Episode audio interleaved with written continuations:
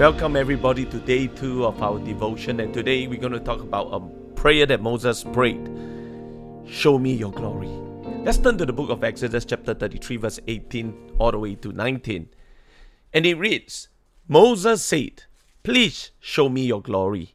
And he said, I will make all my goodness pass before you and will proclaim before you my name, the Lord.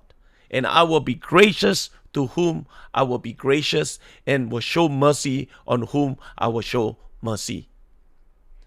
In this scripture, Moses asked God to reveal his glory to him. What does that mean? When we say, Show us your glory, we are expressing a deep, earnest desire to experience a visible manifestation of God's divine presence, power, and majesty. It is a plea to witness God's splendor, holiness, and beauty in a tangible and transformative way. This request is not just for a visual spectator, but for a profound encounter with the living God that reveals his character, love, and sovereignty. Here are the five implications of this request. Number one, a desire for revelation, seeking a clearer understanding and revelation of who God is, His attributes, and His will. Number two, a longing for intimacy, desiring a deeper and more personal relationship and communion with God. Number three, a pursuit of assurance, seeking confirmation of God's presence, favor, and covenant promises. Number four, a hunger for transformation, yearning for a life changing encounter that molds our character and perspective to align with God's. And number five, a plea for revival, praying for a powerful move of God that awakens and revitalizes individuals and communities. When we ask God to show us His glory, we must be prepared for a few things we must be prepared to humble ourselves, which means we need to begin to recognize our unworthiness and, uh, and approaching God with reverence and repentance. We must be prepared to surrender our will, submitting our desires, plans, and will to God's sovereignty and authority.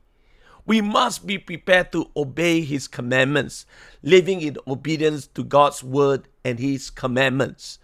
We must be prepared to seek Him continually, pursuing God with persistent prayer, worship, and devotion.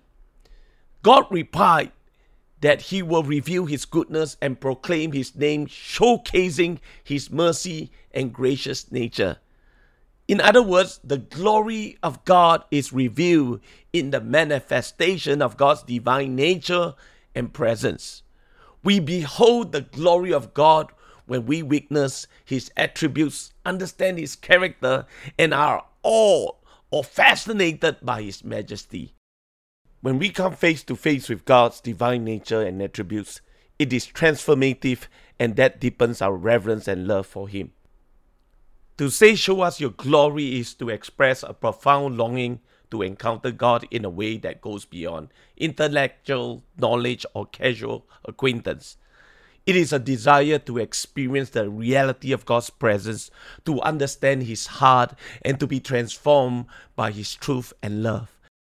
It is a prayer that, when uttered with sincerity and humility, can lead to a deeper revelation of God's character, a stronger relationship with Him, and a greater manifestation of His kingdom on earth.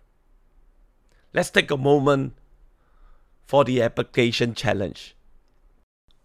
Today I want you to reflect what does it mean to you when you think of the prayer, show me your glory?